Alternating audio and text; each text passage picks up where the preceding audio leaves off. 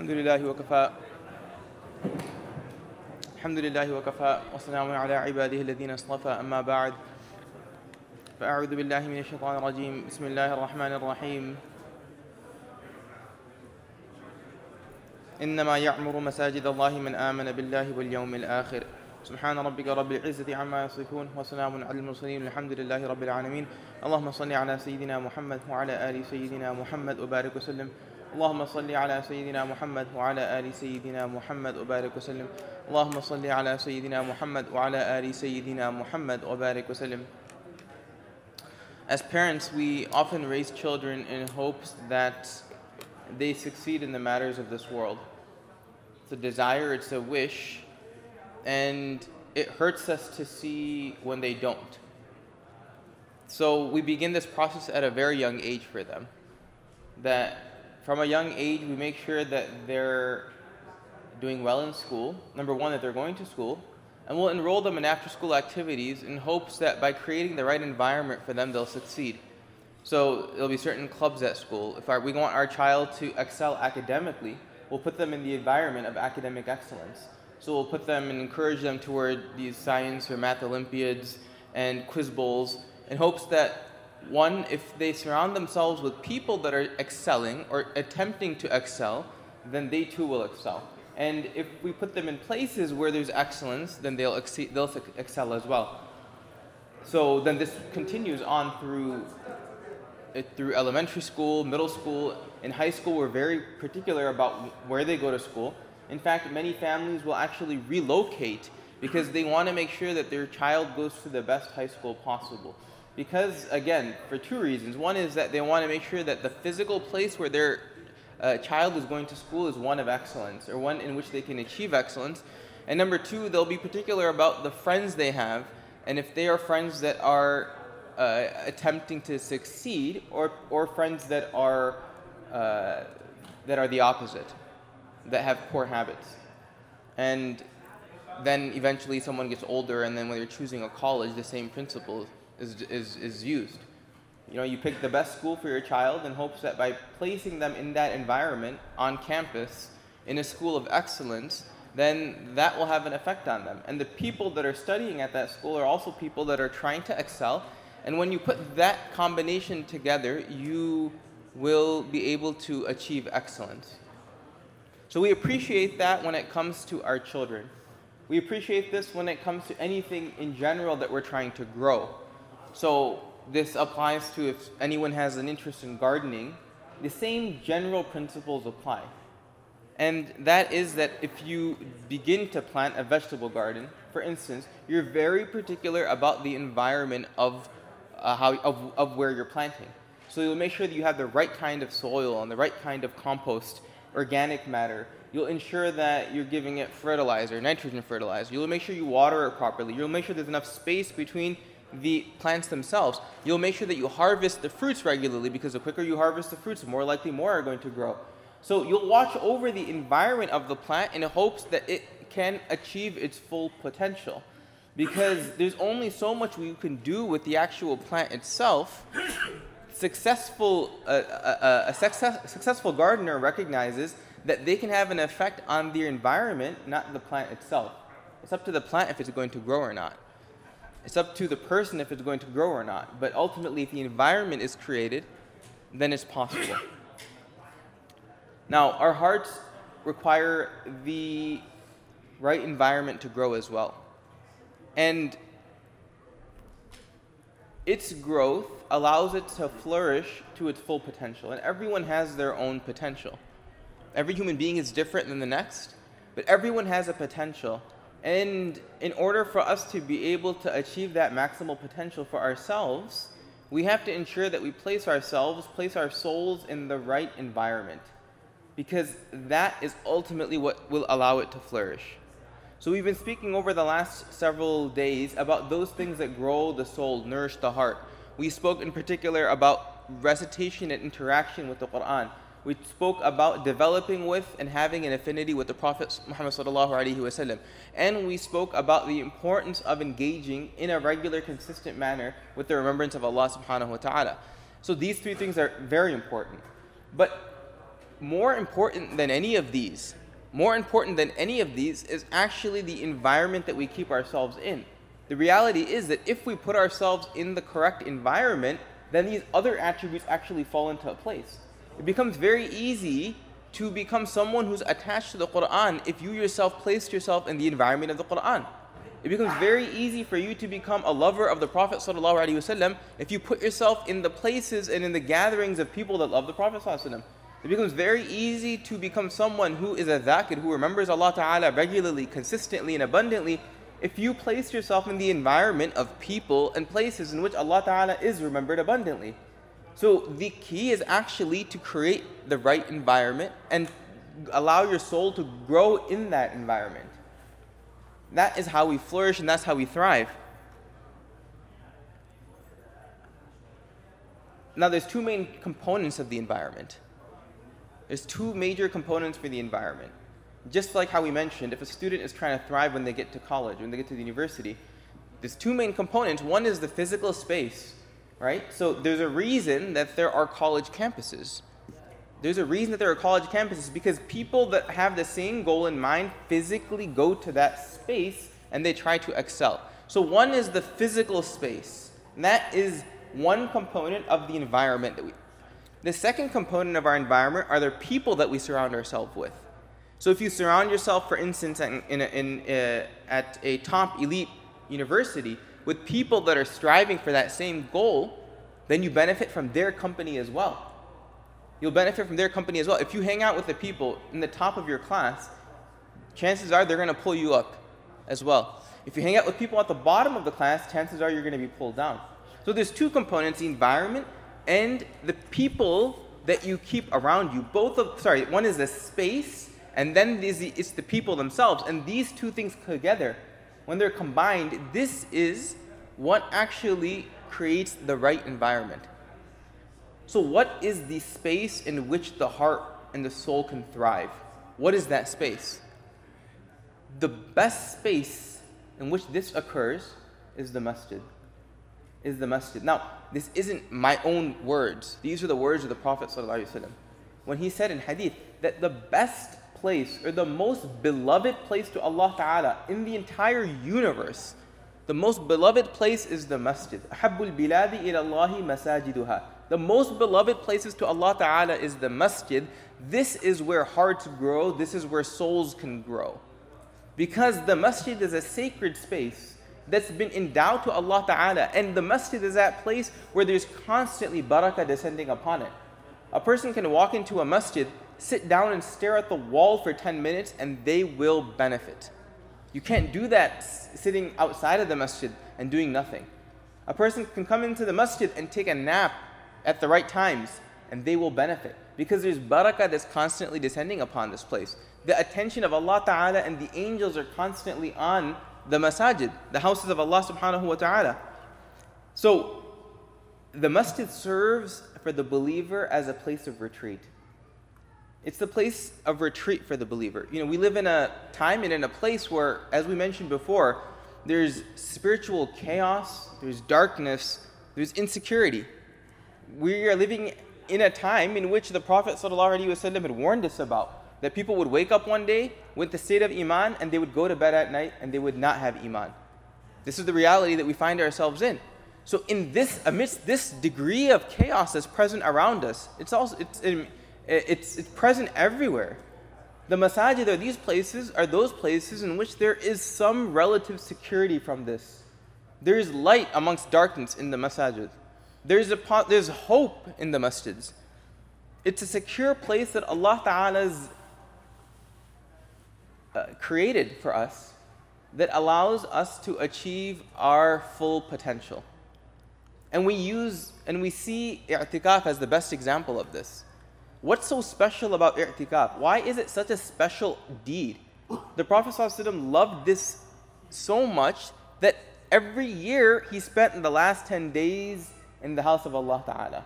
And one year he was unable to spend the last 10 days, and the following year he attached himself for 20 straight days in the masjid.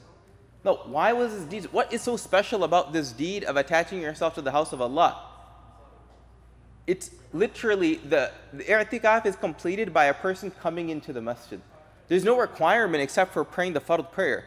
You don't have to pray extra nawafil. You don't have to recite Quran when you're in i'tikaf. You don't have to engage in the remembrance of Allah. You don't have to send salawat on the Prophet. You don't have to do anything. Your mere entering into the masjid for the last 10 days is sufficient to transform your life for good. How? It's because it's the space that's been created. It's sacred space. And this is where hearts are purified and this is where hearts grow. So if a person comes into the masjid in the last 10 days and does nothing but just prays the prayer in congregation and does nothing else, and obviously avoids distractions from the outside, they preserve the sanctity of this space, they will absolutely benefit. And anyone that's performed the full sunnah i'tikaf in the past can attest to this that it was the most pleasurable experience in their life and it was the most transformative experience in their life, the one that had the most effect on them. There are people who regularly perform i'tikaf now because they're in love with the sunnah of i'tikaf. They recognize that this is the one time of year where I can actually grow myself. So year after year after year, they perform the exact same sunnah. Why is it that they do that? Because they appreciate the value that it has. Now, where does that all come from? It's simply the space that you put yourself in, of course, at the right time, which is in Ramadan. It's simply this power of, of the space. So the masjid is the most beloved of places to Allah subhanahu wa ta'ala. Now, we should make the masjid our second home as well. It should be an extension of our own home. You know, sometimes we have a choice between living close to the masjid or living far from the masjid. The reality is, the benefits that come from being close to the masjid will outweigh any benefit that you can get from increasing the size of your home. Sometimes you have to compromise. That if I live closer to the masjid, if I live, let's say, within five minutes of the masjid versus 15 minutes of the masjid, I may have to give up my living room because properties are more expensive or because uh, I won't be able to build the home that I want to build. But rest assured, if the masjid becomes an extension of your home, this becomes your living space. You don't need a living room. If your children recognize that the masjid is an extension of the home, it's that place we go to when we feel like we need a little bit more space in our own home and we come to the masjid. It'll cause them to grow and it'll cause us to grow. So we should be very mindful about making the masjid a second home for ourselves. Live close to it and frequent it as much as possible. You know, the Prophet ﷺ said, gave us, gave us an example of the reward of a person who comes into the masjid and they wait for the next prayer. Now, what are you doing? You're simply coming into the masjid. That's valuable. It's extremely valuable. And the Prophet ﷺ said about the believer, in order to understand how valuable the masjid is to Allah, the Prophet ﷺ said in a hadith that we know, it's narrated in Bukhari and Muslim, of those seven people that are shaded on the day of judgment. And one of those categories of people is that person is a man whose heart is attached to the masjid. It's so attached to the masjid that when he leaves, he is yearning to come back. Until he returns back, he's not content. It's like you take fish out of water and it begins to flap because it's suffocating, right? It's suffocating. It needs its nourishment and oxygen it can only get in water. And it will flap around and be very uncomfortable until you put it back in water and then it just gets back into water and it drifts off. And it's very comfortable. The believer is the same way. You take the believer out of the house of Allah Ta'ala and they become perturbed. They're uncomfortable, unsettled. And then you put them back into the masjid and they feel comfortable once again. Right? So a person whose heart is attached to the masjid to this degree, the Prophet ﷺ said, this is one category of people who will be shaded on that day in which there is no shade. So you can imagine the value of this space that's been created, which is the masjid. So, number one, we should be very mindful of this space, and we should be particular about attaching ourselves and our families to it. This should literally be our second home. And actually, it should be an extension of our home. That when at home, we don't have, we, are thinking, where should we go? Because we need more space or we want to do something, we come to the masjid. It's an extension of our house. Our children will see it, our families will see it. This, every member of the family should feel this way. That's the first point. The second is that we should also create masjids within our home. We should also create masjids within our home. It's from the etiquette of our deen that every person, every household designate one space within their home that is more or less a masjid, a place of sajda, a place of worship. Now, we don't call it a masjid, we call it, you could say, a musalla, But this has tremendous value as well. The house used to be a space where nothing from the outside would enter. You'd, you'd have your doors, you'd have your windows, and nothing from the outside could enter. But now it's become such that with the advent of technology, with the advent of with the internet and television, that from the outside everything can come in. So really, that our home is just like just like the outside world now. But if we create a space that's protected within the home, it doesn't have to be a big room. It could even be just a small space for one person to pray. But we dedicate that that space is the place where we remember Allah. It'll have tremendous value and it'll bring barakah. And your children will see that this is a space for Allah. This is a space for Allah. So for the time for salah comes, for the men, the sunnah prayer, for the women, any prayer, they pray it in that space. It has a lot of value and it brings barakah into the home. It almost becomes like this channel through which the light of Allah Ta'ala enters the home and then it from there disseminates to the rest of the house. So make it a point this Ramadan that I'm going to go home and I'm going to pick a place that's convenient, that's somewhat separated from the rest of the house if possible, and I'm going to appoint that place that from now on this is going to be the place where we pray. And we don't bring dunya into that place. This place is sacred space for Allah Ta'ala and Allah Ta'ala alone. This is where I recite my Quran. This is where I do my dhikr. This is where I pray to Allah. This is the place where I just sit and reflect upon my own state. It will encourage you because when you see that musalla already set up and the time for salah comes in, it's already ready. It's one less thing for you to do. You don't have to set anything up. You just walk there and you pray. You have 10 minutes to spare. You know, you're waiting for your kids to get ready because you have to go somewhere. You know, rather than sit down and, and browse on your phone, so you'll see your, your space. You'll see a musalla and you'll sit there and you'll say, let me just spend some time reciting the Quran. Let me just spend some time uh, thinking about, you know, reflecting upon my own state. So masjid doesn't restrict, we, when we say masjid, we obviously are referring to this space, which is very sacred, but we should bring that into our own house as well. So the first envi- component of the environment is the masjid. The second component of our environment, which is just as important, is that we surround ourselves with people who are righteous as well. We surround ourselves with people who are righteous. And this is from the Quran. The Prophet ﷺ said, Ya ayyuhalladhina wa sadiqeen. He tells us, all of us, that we should have consciousness of Allah and we should be with the people that are righteous. Be with those people uh, that have sidq, that have righteousness, that are true. They say what they do and they do what they say. Spend time in their company and you will benefit. The Sahaba did just this. Every opportunity the, the Sahaba had, they would sit in the company of the Prophet. Even if it meant that it would be pure silence in his company, they felt like they were benefiting from the suhbah of the Prophet. In fact, it is their company of the Prophet that actually gives them their high maqam.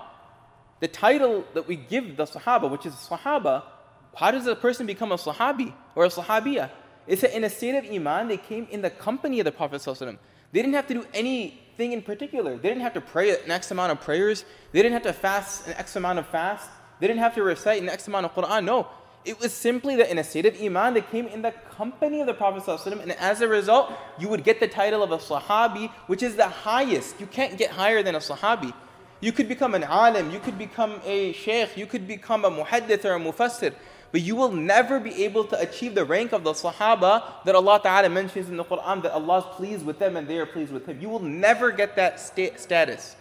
The Sahaba got it and it took them an instant to gain that status, whereas it takes us years to become the beloved of Allah or years to become a scholar of this deen. The Sahaba instantaneously got that title by coming in the company of the Prophet.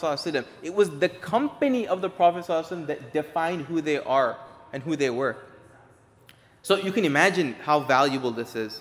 The Prophet ﷺ said, hadith Tabarani, the Prophet ﷺ said that indeed some people are the keys to the remembrance of Allah.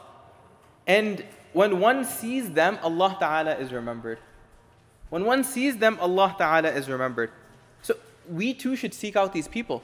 If there are people in our lives that we've met or that we've interacted with or that we're acquainted with, when we see them, we remember Allah Ta'ala, or we see them, we remember Rasulullah Sallallahu or we see them and they remind us of the reality of this world and the reality of the akhirah, then we have to attach ourselves to them. Hook yourself on and see how much you progress because these are people of excellence. And when you spend time with people of excellence, you will thrive.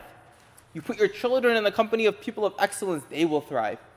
We put ourselves in the company of people of excellence, and we will thrive. And you'll see the effect that it has on your progression. You'll see the effect that it has across the board on every aspect of your life your personal life, your, life, your worship, your ibadat, your interaction with other people. Across the board, everything changes.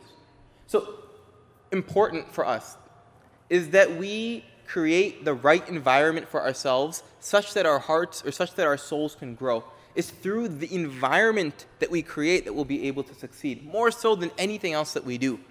So, if there's one take home that we take from this Ramadan, it's that I need to create the right environment for myself in order to be able to succeed, or at this stage, in order to be able to even survive. My life is more or less dependent on it, my spiritual life. So, number one, that's the masjids, that we find masjids and we hook ourselves onto them. We pray in the masjid, we sit in the masjid, we do i'tikaf in the masjid, we don't leave the masjid, especially in Ramadan. And secondly, the company of people of piety. Through their company, we benefit. So may Allah subhanahu wa ta'ala grant us all the tawfiq to recognize the importance of uh, the space that we create around us. May Allah ta'ala protect us from difficulties and calamities uh, both in this world and in the hereafter. May Allah Ta'ala preserve all of our masajid so that they become places, so that they remain places where we can all derive spiritual benefit from. May Allah Ta'ala allow them to serve as a place of security and protection from us. And may Allah Ta'ala allow, allow these places to serve as a place of light amidst darkness for us. May Allah subhanahu wa ta'ala uh, grant us all the tawfiq to create a masjid and a musalla within our own home so that we are, can benefit and our families can benefit. And may Allah ta'ala make His masjid a, a second home for our families. May Allah Ta'ala grant us all the tawfiq to spend time in the company of righteous people. May Allah Ta'ala allow us to find people that are righteous in our communities. May Allah Ta'ala allow us to hook onto them so that we may benefit in the way the Sahaba benefited from Rasulullah Sallallahu Alaihi Wasallam. Wa akhiru da'wana alhamdulillahi rabbil alameen.